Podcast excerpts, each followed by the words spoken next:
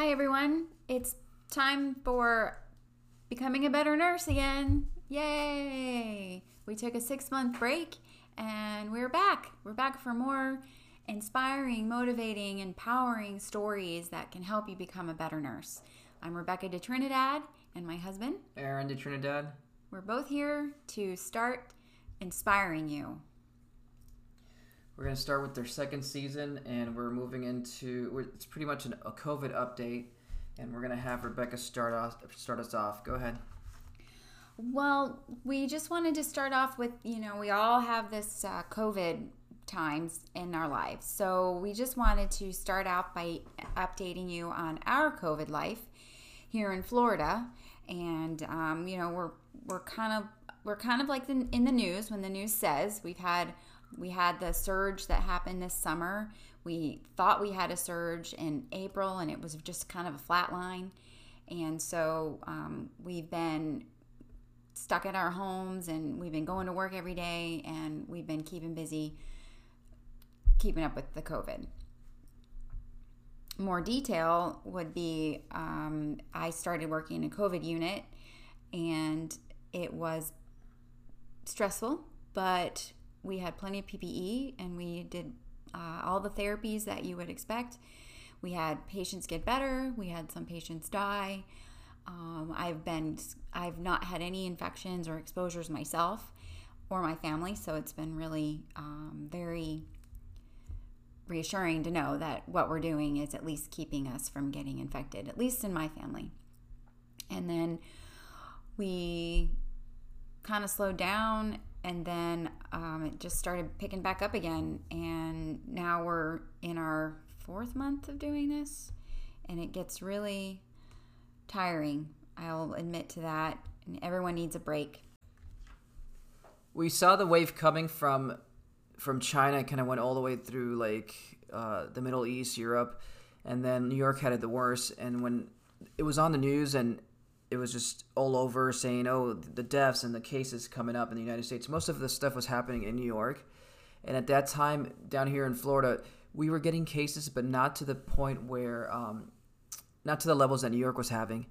And New York, I mean, there was a lot of traveling opportunities to go up there uh, for weeks at a time, and it was it was insane. You know, you would see the governor on there on a daily basis talking about their updates, their deaths, and what they're doing. They were pretty extensive. Down here in Florida, though, the volumes stopped at well, at my hospital, the volumes kind of slowed down. At Rebecca's hospital, it slowed down too. And I was in touch with a lot of different people from different um, other hospitals in the county, and it just seemed like things were just really slowing down to the point where surgeries stopped. Um, and you can imagine when st- surgeries stop and the volume is low, you know, how do you generate business? How do you generate income? Um, but slowly, you know, a couple weeks or months later, we started opening things back up. Uh, at first, you know, it was very strict. Couldn't go out. There was curfews, and then things slowly started opening back up. So in the past month or two, when that started happening, we finally felt the surge. People were talking about it. Hey, you know, the surge is coming, and you know, be careful. And there was a lot of people who thought thought that was like a cry wolf type deal. But what ended up happening was now Florida, at least, it's so overburdened with uh, not just COVID cases, but just like you know, just very minimal. Not, we're not, we weren't really prepared for this huge influx of nursing home patients and COVID positive patients, and then on top of that, everything else, whether it's surgeries or anything else that's acute, and um, to the point now where uh, FEMA has sent um, workers to come to some of the hospitals to to help um, help lighten up the load. So now we're in pretty much the midst of it. Cases are still going up, like in the thousands. I think a couple of days ago, three days ago, we were like in the uh, one, two, three, four, in the five uh, figure number. So about thirteen thousand, then ten thousand. So we're pretty up there. Uh, really, really working quite a lot and just putting in a lot of hours into um, into into our work. Well, I um, I I would have to say that we weren't we weren't prepared for the surge this time. I remember we were preparing in April when it was we were watching New York and how busy they were and they had stopped surgeries and had all the extra staff and we were all we were all practicing um, team nursing. We're all practicing critical care observing of patients. If you weren't on a critical care unit like if they had to overflow to other hospitals and everyone was preparing for that we were we were getting the text techs comfortable with hearing alarms and things like that. And then um, we had all this extra help from surgery and outpatient centers and things. And then when we opened back up and those surgery centers um, reopened, we didn't have that extra staff again. So then what happened is the surge came, and now we have all these extra patients that we expected that were going to come, but we don't have the extra staff and, and everyone ready to help deal with it. So we ended up having this staffing crisis without, and the patients coming without the help. Um, it just happened to be where they stopped the surgeries again, so we have a little bit of staff left to, um, coming to, back to help. At least in my hospital, I haven't seen FEMA hospital, um, FEMA nurses in our hospital, but I do know that they're here, and I do know that they we, they're so short staffed because we can't handle the amount of patients coming in with the staff. Uh, we're we're not still at the point where they're in the hallways yet, but they're not. We're utilizing OR. We're using PACU beds. We're using outpatient beds. So you know that that's where the overflow is going, and we just don't have the staffing capacity. So and to clarify, we were as we were as prepared as we could be in terms of our resources. So we have the PPE, we have the masks, we have uh, as much staff, staffing as we need. What we weren't prepared for is just um, this basically the extra amount of loads with the patients that were coming in. Um, and it was just out of nowhere. It was like, oh, last week it was just slow. It's still slow, and then next week, boom, like this huge double and double triple. and double triple. It was insane. It's like the floodgates open. So we were prepared in a sense for maybe like a slow, steady uptick, but not this insane amount of like um, patients just coming in. Mm-hmm. Um, and we don't want to get too we don't want to get political with our podcast, but we do want to you know be as truthful and as honest as possible. And the reality is that because of these cases, and we, we're still seeing them, that we you know the right thing to do in these these times is just to avoid people as much as possible. You know, I know you need to go out and and do your groceries, um, all these things, but be as safe as possible. Practice good hygiene. Stay away from people six feet away. Wear a mask. Those are the right things to do so that you don't spread the infection as well as get it yourself. That's that's the whole crux of why we're supposed to be wearing masks is not it definitely to keep the spread down, but it keeping the spread down keeps the people in the hospitals from being overrun, keeps people from getting sick without needing to be sick, and we can slow that progression. I mean, we might have to wear masks for a year, but who cares? People aren't getting as sick, and people are, we're able to take care of them in the hospital and not have to, um, you know, stress out the family members and the nurses and the hospital staff for not having places to put them. And the reality is that some of these COVID patients are really, really sick. Um, you know, some of them are on life support. Some of them, if they weren't on life support, they'd be de- they'd be dead. Um, some of them are extremely critical. Um, it's it's really rough, and and also in some hospitals they're limiting visitations or they're not having family members, members come in. So not only is it physically um, they're physically critical, but you know it's very emotional on families too because they can they can't go, come in and see their their their loved ones because um, there's limitations, and it's the right thing to do because you don't want to expose a family to sometimes some some type of um, disease that spreads so easily. Yeah, we've been doing the same precautions as they CDC recommends, and that the you know main we all need to follow. It's a struggle because you get new information every uh, every so often. So um, initially, there were issues with um, w- wearing a mask or not wearing a mask, distancing, not distancing, um, what medications p- worked properly, what didn't. Um, so you know, the big talk about about hydrochlor hydro. Yeah, the yeah, all that, chlorine. and then you know, there's there's uh, discussion on too much fluid can cause a, um, a bad reaction like cytokine storm to these patients, and then uh, convalescent plasma is another thing that's being promoted. So we're do- and we're doing all those therapies in the hospital. You know, so. it's a novel uh, virus. It's just you know you're getting a lot of information all at once, and you're trying to uh, filter out what works good for one patient, um, what works good for somebody might not work good for somebody else, and it's just a huge. Um, uh, you know, it's a big recipe of, uh, of, of, of, baking when you're when you're dealing with these patients. You know, you're not trying to figure out what's going to go good, what's not going to go good, um, etc. And the to actually take care of one, it is it is mentally challenging because you are emotionally um, invested in caring for the patient, but also making sure that you follow all the right protocols and guidelines so you keep yourself protected.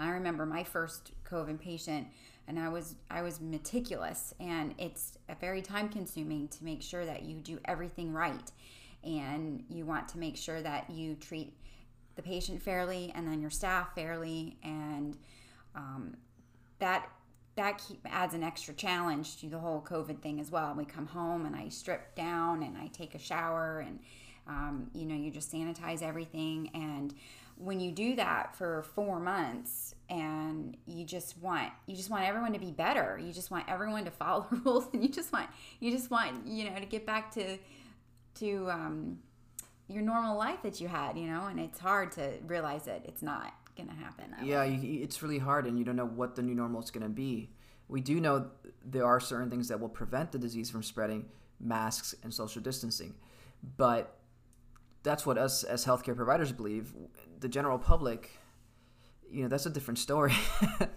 that's a completely different story. Everyone's got different opinions. Yeah, and you know, and everybody's entitled to their own opinion, but at the same time, you know, what's what's the right thing to do?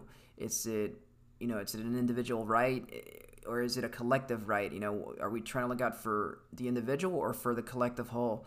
So there's a lot of questions that you need to ask yourself. And in reality, you know, you should ask the professionals. You should, you should ask the healthcare providers. We've been downing and, and gowning up for years. You know, if somebody has the flu, if somebody has MRSA, somebody has C. diff, we use proper protection so that not only do we not spread that to somebody else, we don't get it ourselves. And that's just the com- the common sense thing to do. Yeah, that's the standard. And that's that's and again that's that's been going on for years since before this coronavirus thing happened. So that's mm what we do in the hospital. mm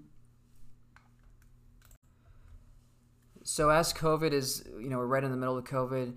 You know, we're here to be a voice to the nurses, and um, I started in a, a, new leadership position back in February at the beginning, I, I believe, of the, of the surge. Well, the beginning of the whole COVID fiasco, and then you know, it's been getting so busy that I've, I've I've had to be on the floor in ICU to take care of some of the uh, COVID patients, and and as Rebecca says, it is mentally exhausting and physically.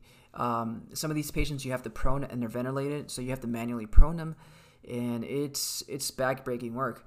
Um, it's also very psychological. You know, you're going in there, you're, you're hoping to God you're not uh, you're not going to infect yourself, and you're not uh, you're mask making is on good. Yeah, your mask is on good. You're not breathing in random things, or you're washing your hands properly. And then you come home, and you're all drained, and you're wiped out, and you're like, man, do I have COVID? I'm feeling really weak and tired. so it's like it's paranoid. It's, it's so paranoid, but um, but really it takes somebody with a lot of mental strength to to really push through these um, push through these past couple of months.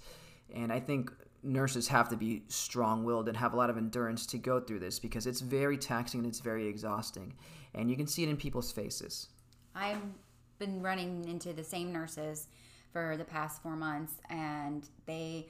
I'm just really proud to work with these girls and these guys because they are they're just they're just doing it you know we come in and day out we we um, day in day out we shift in shift out we just support one another and they just they know that it's there and they um, just it's one big team. And i have to say that that's what helps me get through the shift knowing that you're not alone and that they're there with you.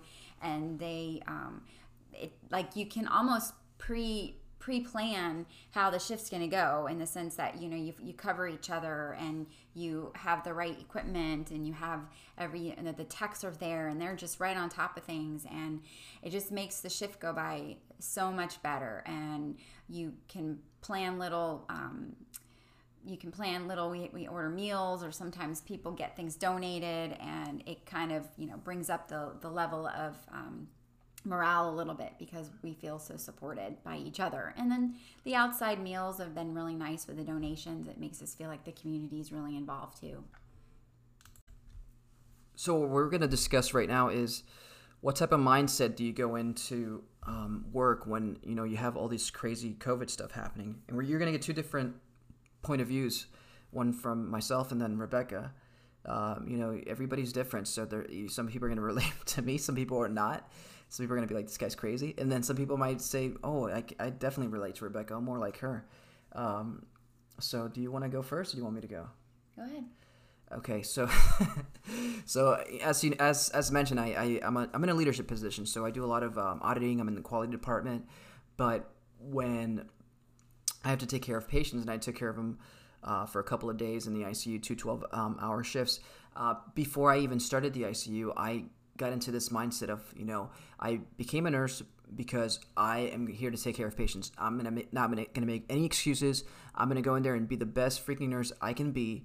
Um, and it brings me back memories of of how I became a nurse and the reasons why uh, when I was younger growing up, uh, when I was helping people out. I just always loved helping people. And then recently, with my grandfather's death, I realized that there's so much more left that I, I, I can do in this life. You know, to my um, be give give it my all, give my full potential. So my mindset going into this is um, because also because my grandfather was in the hospital when he died, and he was very sick. He had cancer and um, just very afraid in his last moments of um, of um, of of life. Uh, family was scared and everything. So you know, your life experiences changes you. Um, so my mentality going into into work is basically, you know, fuck it. I'm gonna go in there and I'm gonna do the best fucking job I can do, and I don't give a shit. I'm not here to do any politics. I'm not here to. Um, uh, to you know to cause any rifts break the culture i'm there to do my freaking job and i'm to do the best i fucking can with everything that i have and luckily, I work in a really good environment with a great culture and a great team. So that's just my mentality. You know, those 12 hours, I'm slaying it. I'm going in there, I'm giving medications, I'm donning up. If I need to ask for help, I ask for help. I have no qualms about it. I'm not going to feel bad for it.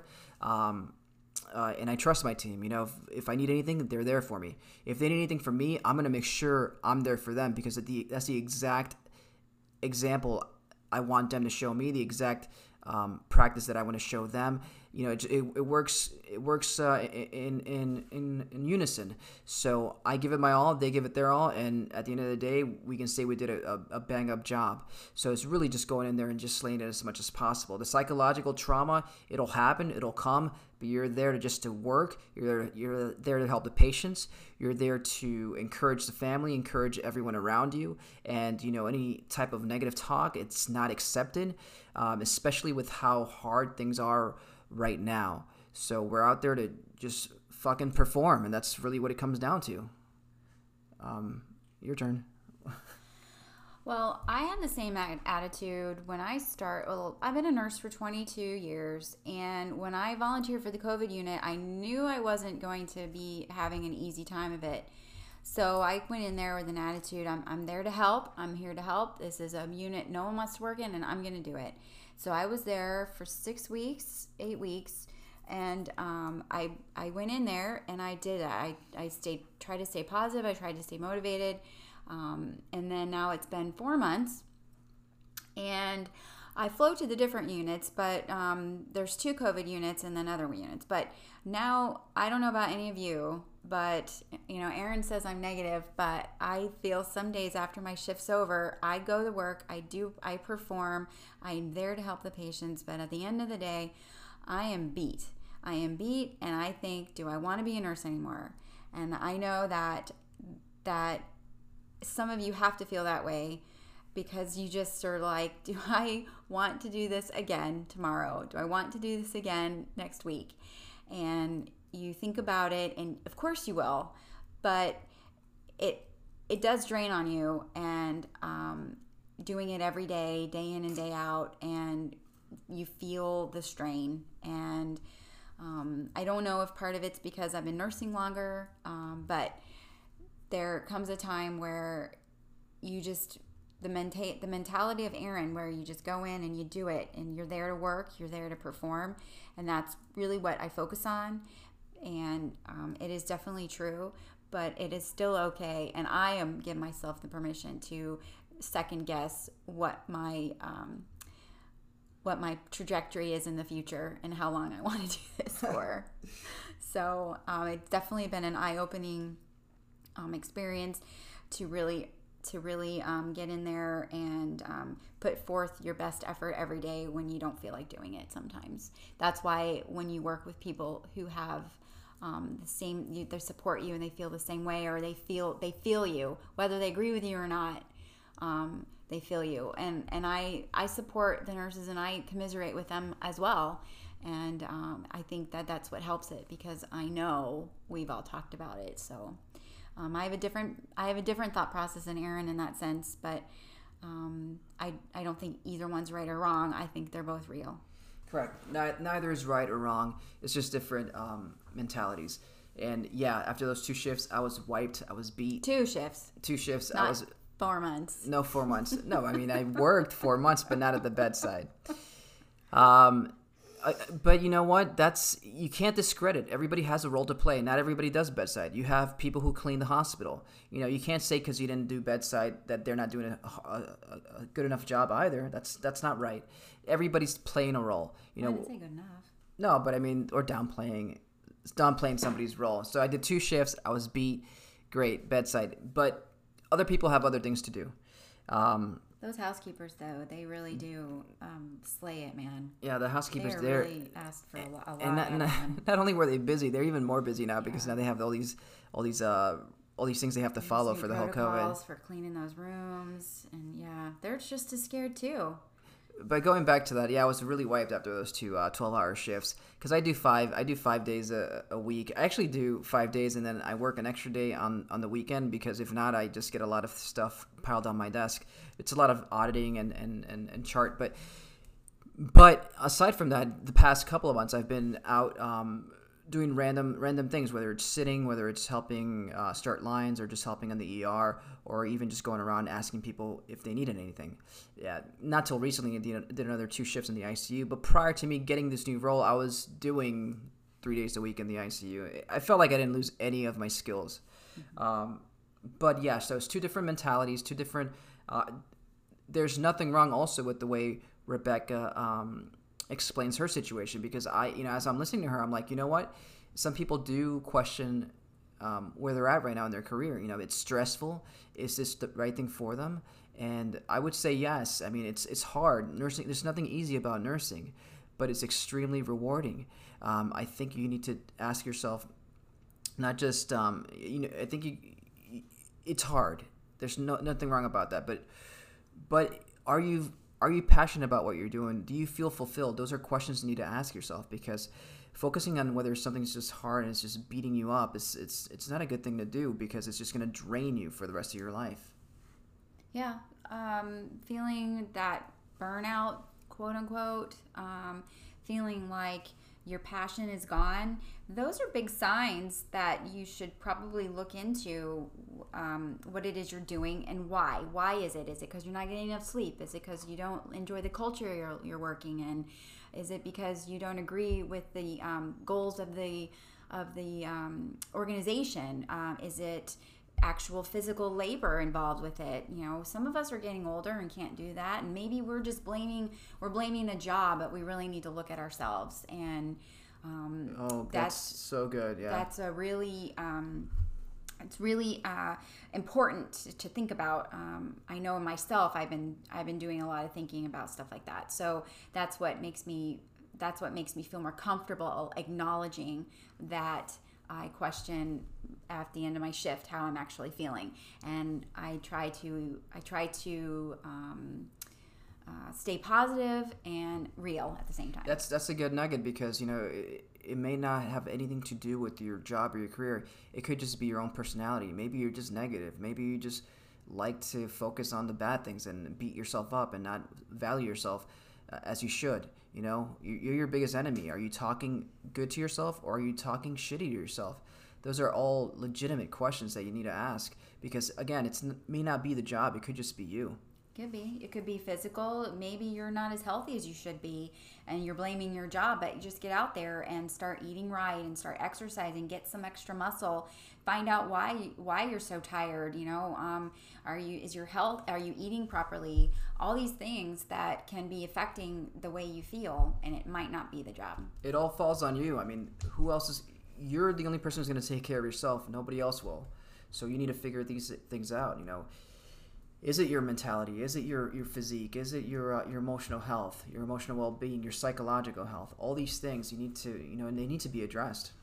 Yeah, but we're here to help you get some thoughts in your head to help um, guide your mind to think more um, positively, inspire, motivate you to a new direction or towards your goals, um, give you inspiration to understand that you're not alone. It feels like wartime. I mean, that's how crazy it is right now. Sort of. And um, you know, during these times, it's it's these are trying times. These are times that people say that really bring out uh, people's characters.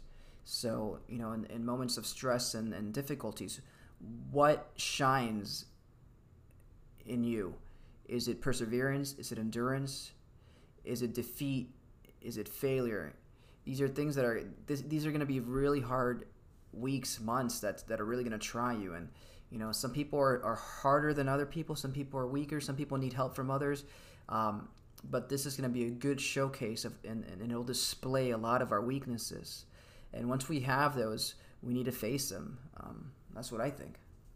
Facing your weaknesses are hard. Just just recognizing them first, I think, is a huge step so you can recognize your weaknesses and you can prepare to deal with them one by one. Mm-hmm. Um, we all have them. Yes, all we all them. have them. And it's just everyone's got a different weakness and different strength. And that's why we're all together to work together because my strength can be Aaron's weakness and we help each other. And, and same with your coworkers, same with your patients. Yep. There's, um, and, and recognizing that weakness and then finding who can help you and finding what can help and you. And I just want to say Rebecca has a lot of strengths that I admire, admire that I don't have, and um, and, and, they're hard for me because my personality is so much different from hers. But she has a lot of great strengths that I, I you know, I it's hard for me to emulate because it's just not me. But you know, in, in the same way, I hope I, I hope I have some strengths that she she admires. Um, but well, I, that's a whole nother topic. But just interestingly enough, that I can I'll say this what you find as a strength as what you might see as a weakness someone else sees as a strength for you to them. So um, i get surprised sometimes by what people find inspiring by me because i don't think anything of it. It's a strength i have but i don't think of it as all i seem to focus on are my weaknesses or my or where i'm lacking. And um, so it, it's helpful also if you can find your strengths and draw on those as well this COVID season has really pissed us off and really um, allowed us to to view a lot of things about our own selves. And so we're gonna be a little bit more raw and and real in this second season. There's a lot of stuff we're gonna talk about. Um, such as things like you know some of the episodes we're going to talk about is how we feel during shifts and how it can affect it can affect the shift the mentality we go into it um, also things like do you feel do you ever feel like do you ever leave the hospital feeling paranoid? Like and you've done enough or you haven't done enough? Sometimes that could be a personal thing that can sometimes that could be a, a toxic work culture thing. Mm. um, we're going to talk about making a change the good the bad and the, and the ugly. Um, change change sucks man. It's not easy. No. um, really going to talk about all these things, but because we're in the middle of COVID and we because we've been so busy and so slammed with so much stuff, we did want to get an episode out, and I think right now is the right time. We both were uh, had some downtime, and we both wanted just to share a little bit um, with our audience to let them know that we're still here mm-hmm. and we're still uh, slaying the shit. so we'll be we'll, we're definitely going to talk some more. still, still, still um, learning as we go. Oh, for sure, for sure nursing is a lifelong journey and a lifelong learning uh, profession. Um, so, with that said, you guys can find us on our social media um, at Twitter at Aaron de Trinidad. I forgot all my social media because I've been like slacking on that. Uh, Instagram. MBR Roberts or. Yeah, yeah, Aaron de Trinidad on, Inst- on the, the Instagram, and, and then becoming a better nurse on Facebook. Oh yeah, all this stuff. But Instagram we have no idea what's going check on. Check our profile. Yeah, check our profile. But we'll be again, we'll be tune in because we're going to be talking about a lot more stuff. And this is just a little teaser for the second season. Anything else you want to say? No. All right, guys. You guys take care.